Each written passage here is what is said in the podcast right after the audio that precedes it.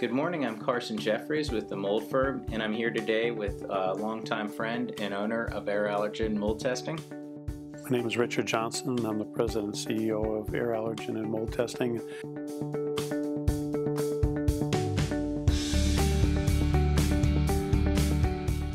Yes, absolutely. Uh, things like Ulocladium, trichoderma, um, chaetomium and stachybotrys, those are all associated with deterioration of um, the, uh, the, the drywall and other materials in the home associated with high water activity. So when we see those, we know that there's more likely to be some kind of a health risk in that home than other things.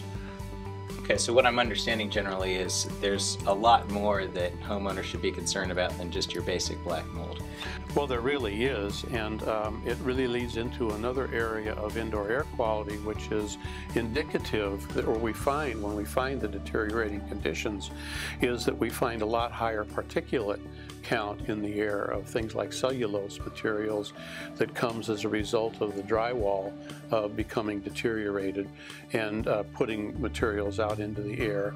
And high background particulate levels can be just as much of a respiratory problem than um, the mold spores themselves.